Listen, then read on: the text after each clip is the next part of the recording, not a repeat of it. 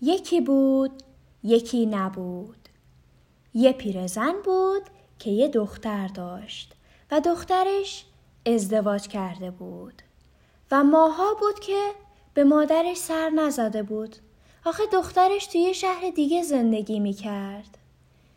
یه روز که پیرزن خیلی احساس تنهایی می کرد تصمیم گرفت که به خونه دخترش بره. پیرزن چادر گلگلیشو پوشید و به راه افتاد. پیرزن خیلی خوشحال بود که داره به خونه تنها دخترش میره.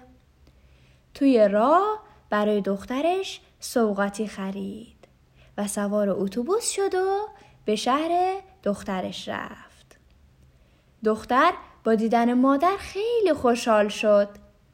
چند روزی پیرزن خونه دخترش بود. یه روز که با دخترش روی مبل خونه نشسته بودن و چایی میخوردن و از خاطرات قدیم می‌گفتن ناگهان کلاقی کنار پنجرهشون نشست.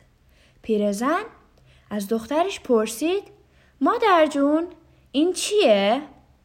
دختر جواب داد کلاقه. بعد از چند دقیقه پیرزن دوباره پرسید این چیه؟ دختر گفت مادر من که همین الان بهتون گفتم. کلاقه. بعد از مدت کوتاهی پیرزن برای بار سوم پرسید این چیه؟ عصبانیت در دخترش موج می‌زد و با همون حالت گفت کلاقه کلاق. مادر به اتاق رفت و با دفتر خاطرات قدیمی برگشت.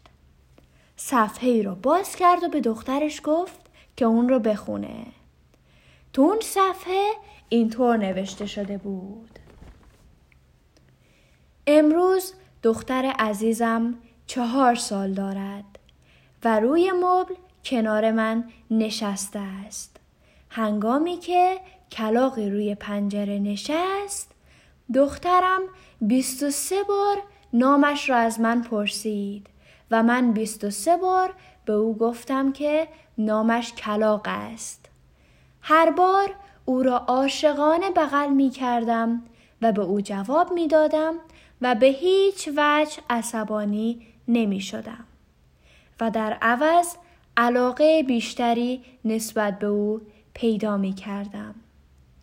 دختر خیلی شرمنده شده بود و مادرش را در آغوش گرفت و معذرت خواهی کرد.